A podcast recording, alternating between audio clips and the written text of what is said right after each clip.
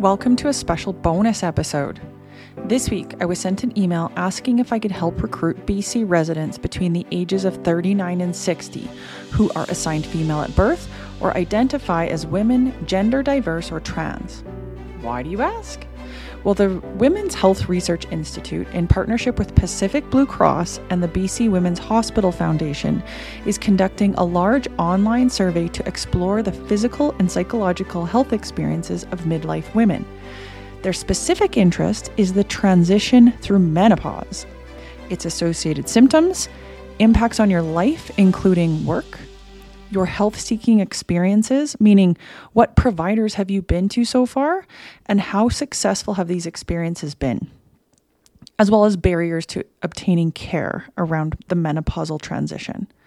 My first thought was, I'd love to share this information. We need this research because I think the results will show ways our healthcare system could improve, the need for more training for providers, and I was interested in what Pacific Blue Cross would do with this data. Will it affect insurance coverages? I asked Dr. Lori Brotto, the principal investigator, if she would come on and discuss this study in more detail with me. For example, why the research is even being conducted, the goal of the research, and of course, to help reach as many potential participants as we can. Here are the details. Okay, Dr. Lori Brotto, I'm really honored to have you back on the podcast. We talked, I want to say, a couple years ago when you were helping with a study related to painful intercourse or vaginismus. Mm-hmm. And I think about you often because I have some of your books on my shelf in my office and recommend them all the time and and you are doing such amazing work in so many areas of of health for you know women and men and and everybody actually and so I know your time is precious. You're a busy woman. And so, again, I appreciate your time. Thanks, Melissa. I'm so happy to be here and I'm so glad we are having this conversation. Yes, and I'll I just want to give some background. So, what happened about a week or two ago, I received an email from one of your research coordinators, Cynthia, just saying, "Melissa, mm-hmm. we're doing this study and um, I'm hoping that you can help disseminate." And I looked at the poster and I thought, wow, this is really neat. And if I just post it once on on Instagram or send it out in a newsletter, I don't think it's going to have the impact as if we talk about some of the background mm-hmm. here and and how this big this sounds. Yeah. And so Lori, will you talk a little bit about? Um, I know here's what I know that you're, you know, you're helping to conduct a study. It's called let's see, the HER BC, so Health and Economics Research on Midlife Women in British Columbia, and that yeah. you're looking at the effects of menopause and symptoms of menopause on midlife women. And um, I saw that, you know, there's this funding, including funding from Pacific Blue Cross.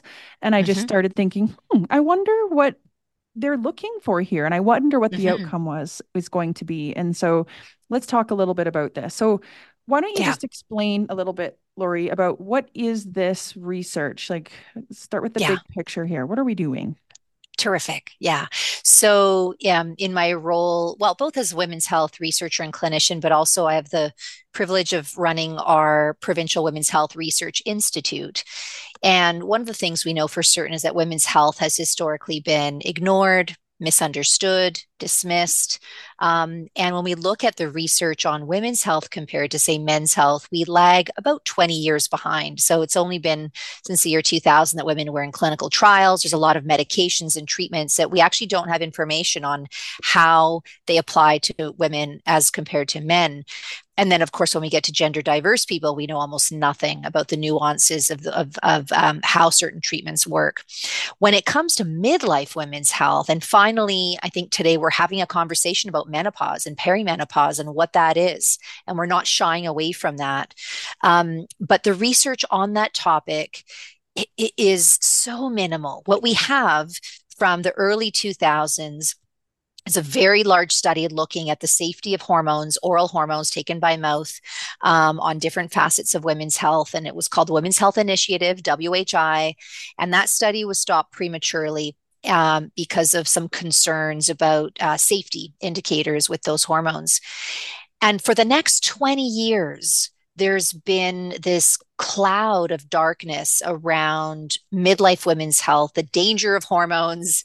Um, you know, women stopped, doctors stopped prescribing it, we stopped talking about it um, until very recently when those data were reanalyzed. Um, and it turns out that actually they're a lot safer than the Women's Health Initiative research showed. Um, they were studying a much older demographic of women, um, et cetera, et cetera. So I think what that did, that Women's Health Initiative study and the reexamination, is it's opened up this conversation about menopause. Earlier this year in Canada, we also had the Canadian Menopause Foundation published a, um, a big study showing a significant number of midlife women have symptoms at work. We know 80% of midlife perimenopausal women have vasomotor symptoms, hot flashes, night sweats, difficulty concentrating, um, and never tell a coworker about it, miss work and, and never tell their boss about it. Um, and so there's clearly more work for us to do, both in terms of research, so that we have more data on the safety of treatments, on what are the health practices that midlife women are doing, um, but also so that we can have a conversation about menopause, so that it's not something we're embarrassed if we have to step out of meet of a meeting because we're having a hot flash. Um, so that's why we're doing this study. It's really to take an in-depth snapshot. What are the experiences, the health experiences and health seeking experiences of women that we're calling midlife, this kind of demographic of of uh, women aged 39 to 60 and it and it is women but it's also um, f- females who don't identify as women. So females born female who might identify as gender diverse or as trans because they too experience uh, perimenopausal and associated symptoms. So so our hope is by the time we complete the study that we'll have answers to some of these really critical questions to help women live healthier lives so, so obviously, so you're the principal investigator. You're professor at UBC Department of Obstetrics and Gynecology. Mm-hmm. You're a registered psychologist in Vancouver, and so, and you also are. Are you the director of the Women's Health Research Institute? Is that correct? Yeah. Okay. So, for a lot of practitioners listening, um, will know who you are because um, you do so much, and so I think they will have heard of you. But I list, I picture this episode hopefully going out to a lot of different practitioners, mm-hmm. you know, RMTs, chiropractors, mm-hmm. physiotherapists, naturopaths. I actually started, I didn't quite finish the um, survey yet myself, but yeah. I saw a very comprehensive list of people just trying to look at who who are you seeking help from um, yeah. so i'm hoping that obviously this episode will reach those people but i also picture the number of women um, that come into a, like a setting like mine and mm-hmm. honestly have don't even haven't even really heard of menopause they associate yeah. it with hot, hot, flashes only and so i think they wouldn't think um, to be included in this and i picture that i'll say can i share this with you and that they'll be able to fill it out and uh, not just filling it out learning so much but hopefully yeah. add to the numbers of people you're looking for because i think some people don't understand that change requires research and data and yeah. data requires numbers right yeah absolutely and and that's why i'm so grateful, uh, Melissa, for this platform to talk about it. So, definitely the healthcare providers who are listening in, who might also identify as a midlife woman uh, experiencing perimenopausal symptoms, um, although it's not a requirement. It's really just a requirement that you're in that age group because we do want to capture the premenopausal women who haven't started transitioning yet. And although this is just the first year of the HER-BC study, our hope is to make this an annual thing where we can sort of follow women over time, but also over time add additional modules as we learn more. So, this first phase is a snapshot of 2000 BC women. Um, and then we're going to follow that up with a, a smaller subset of those women will take part in a semi structured interview where we ask them their, some questions about their health seeking behavior and how much did they pay out of pocket in order to have some resolution of their symptoms, or how many visits did it take for them to finally feel like someone was taking them seriously and not dismissing them, telling them to just go home and have a glass of wine et etc. And then what are the barriers? Um, so where health benefits don't cover some of these really critical services um, how much are people spending out of pocket? And can a survey like this the scientific findings actually inform some of those health plans to make sure that women are not facing those barriers? We face enough barriers just by virtue of identifying as women um, or gender diverse or ethnic minority or geographically living in a rural town. Um, experiencing menopausal symptoms should not be a reason to have barriers in seeking care.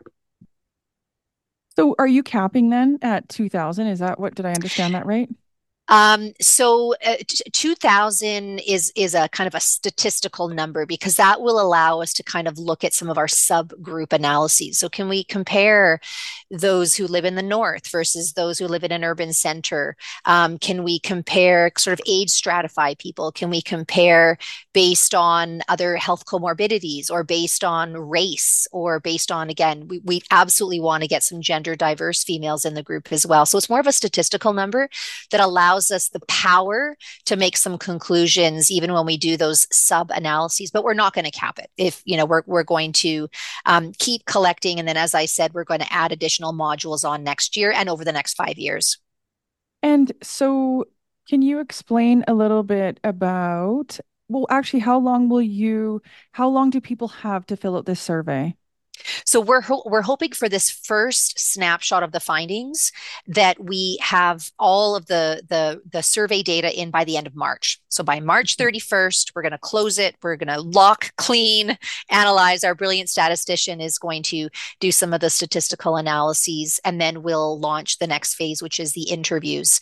Um, and I should say that um, you know we are compensating participants. So everyone who does the interview gets a small um, uh, remuneration for their time, and then anyone who does the survey gets entered into a draw. But the chances are pretty good at at uh, at, at winning some money. I know it's um you know it's a small way for us to say thank you for for people's time, and and for some people having that extra little bit of remuneration really makes a difference as well. Um, so yes, March thirty first, we're going to cap it for this first wave, but we're going to continue to collect data over the next many many months. And would you say one of the biggest barriers is just getting the numbers? Yeah, we want the numbers. You know, it's it, we we especially want diverse representation. You know, okay. we want the folks who are living in Rivers Inlet or Powell River or you know the remote corners of BC. Um, and uh, I think one of the challenges also is um, it's only in English and so we're what we're not capturing is the experiences of newcomers or people who um, don't have english fluency to be able to answer the questions. We've definitely designed them in a way where the questions are very accessible and we we worked really hard to make sure the language was not scientific or medical that it was very understandable. But it's but because it's in english that is going to pose a barrier to some non-english speakers who live in bc okay and um, will you give people a little idea then before they look at the poster how long it will expect they can expect to be taking to fill it out? Yeah, so um, assuming that this is a person who feels very comfortable with their phone or their iPad, tablet, or their computer, because it is an online survey where you kind of read through and you click the best answer. So assuming that a person has some comfort level with being able to do that, it probably takes anywhere between 20 to 35 minutes.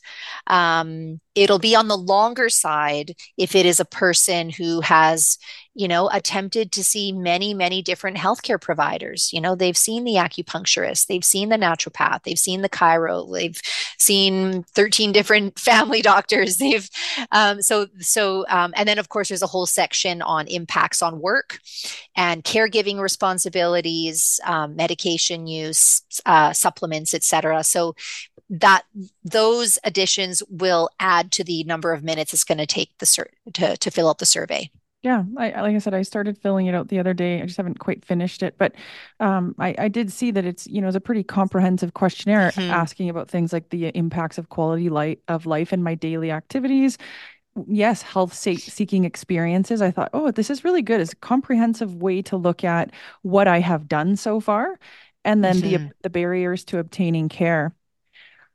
So, can I just so that people understand again, I, I, know you've said some of this. I just want to make sure that I'm tidying it up a little bit. So, again, the reason for conducting this is because we see that that healthcare maybe is not optimal for this population, right? Where we mm-hmm. see some of the the holes in the system, right? And mm-hmm. and and for that reason, you're interested. How does so so people know where does funding come from to execute something like this so that mm-hmm. people people understand that? Yeah. So as scientists, we this is a big part of what we do is we try and um, secure grants to run research studies because of course we have to set up you know the online system. We have to make sure we have a good statistician. We have to have study coordinators that can advertise et cetera et cetera. So um, we use a variety of different sources of funding. We often apply to the federal government the canadian institutes of health research. Most of my research on women's health and sexual health has been funded by the canadian institutes of health research which is essentially taxpayer dollars that go to this federal body body that then um, administers these awards to different scientists across the country. Um, sometimes scientists will seek private, so foundation donations, or they'll work with certain companies. Um, and that's the case with us here is the funding comes from the BC Women's Health Foundation um, and Pacific Blue Cross. And um, so we're super grateful to the BC Women's Health Foundation and Pacific Blue Cross for funding us. Um, and it's, it's important to stress that both of those entities remain very arm's length. So they're not leading the survey, they're not analyzing the data, they're not influencing the key findings. They will be recipients of the findings. And then, of course, um, because we also have knowledge uh, translation experts on our scientific team that can talk to the to those groups about okay how do we use these findings? How do we actually use the statistics to inform our healthcare system? Or how do we use them to educate doctors or allied healthcare members about just how common perimenopausal symptoms are? And um, and and help you know the government make decisions about maybe where more funding should go in the way of supporting midlife women's health. So so that's a bit of the background uh, around how the funding works. And so, would you know, and obviously, one of the goals of the study is to Im- improve, you know, and use evidence based care. Um, will you speak a little bit too? Because obviously, you never know where research is going to go. You never know where it's going to go, and you can't always. You can guess maybe some of the outcomes, but you can't. You you you don't know what's going to happen. Um, what can you speak a little bit to kind of um, Blue Crosses? Like, what what what might they be interested in this for? Yeah, I think they might be very interested in looking at what are the health seeking behaviors of women who have symptoms right? So, for example, if we see that um, I don't know, 99% of women who have severe menopausal symptoms are seeking the care of an acupuncturist. And I'm just throwing that out as yeah. one example because yeah. we do ask about seeking care from many different allied healthcare providers. Um, that makes quite a statement. If people are paying large sums of money out of pocket to see this specialist and, and deriving some benefit, I would hope that companies like Pacific Blue Cross and others, of course, might say, hey, we should include that as part of our extended benefits coverage plan, given that this is what women want and this is what women are doing. So I think that that's what they're going to be interested in is using the findings to inform and hopefully change and hopefully improve the kinds of benefits that they provide. That's great. Lori, anything else? I think that provides a good kind of big picture and and hopefully entices people to go through with this. Um, anything else that I haven't asked you that you think is important to get across in this message? Um, you know, just speaking directly to the the women and the gender diverse people themselves who feel like they've been dismissed. And I was just speaking with um, one of my coworkers this morning who said, she was told yesterday when she went to her doctor and complained about vaginal dryness, which is a common symptom during the perimenopause. And she was told that she needed marital therapy. Um, now, as a psychologist, I don't want to dismiss the importance of marital therapy for a lot of people. That's really critical. But to dismiss legitimate and dis- and and distressing midlife health concerns as being quote all in your head um, is completely inappropriate. It's malpractice in my in my opinion, and um, and so yeah. So so to those who are listening who maybe have firsthand experience of not feeling like their symptoms were listened to or taken seriously, this is a chance to have your perspective shared um, because you can trust that we will we will be sharing the findings to anyone and everyone who will listen, and uh, and hopefully making some changes uh, in our healthcare system as a result. Yeah, it sounds like not only kind of on an individual or patient level, but this data can help show that maybe our practitioners need more education too, right? And yeah, yeah, exactly. Exactly. Okay. Well, thank you so much, Lori. I look forward to having you on um, at a time that would be good to share some of the results that you're seeing so far and maybe talk I'd about kind that. of next steps. Yeah. That might be very helpful. That. So thanks so much for your time. Thanks, Melissa. And that's a wrap. If you enjoyed the show, can I ask you a big favor? Would you do one of three things for me? Number one, leave a review because we could all use a little positive feedback sometimes. Number two, download the episodes because it helps me see what people are interested in. Or number three, share it with somebody else because sharing is caring.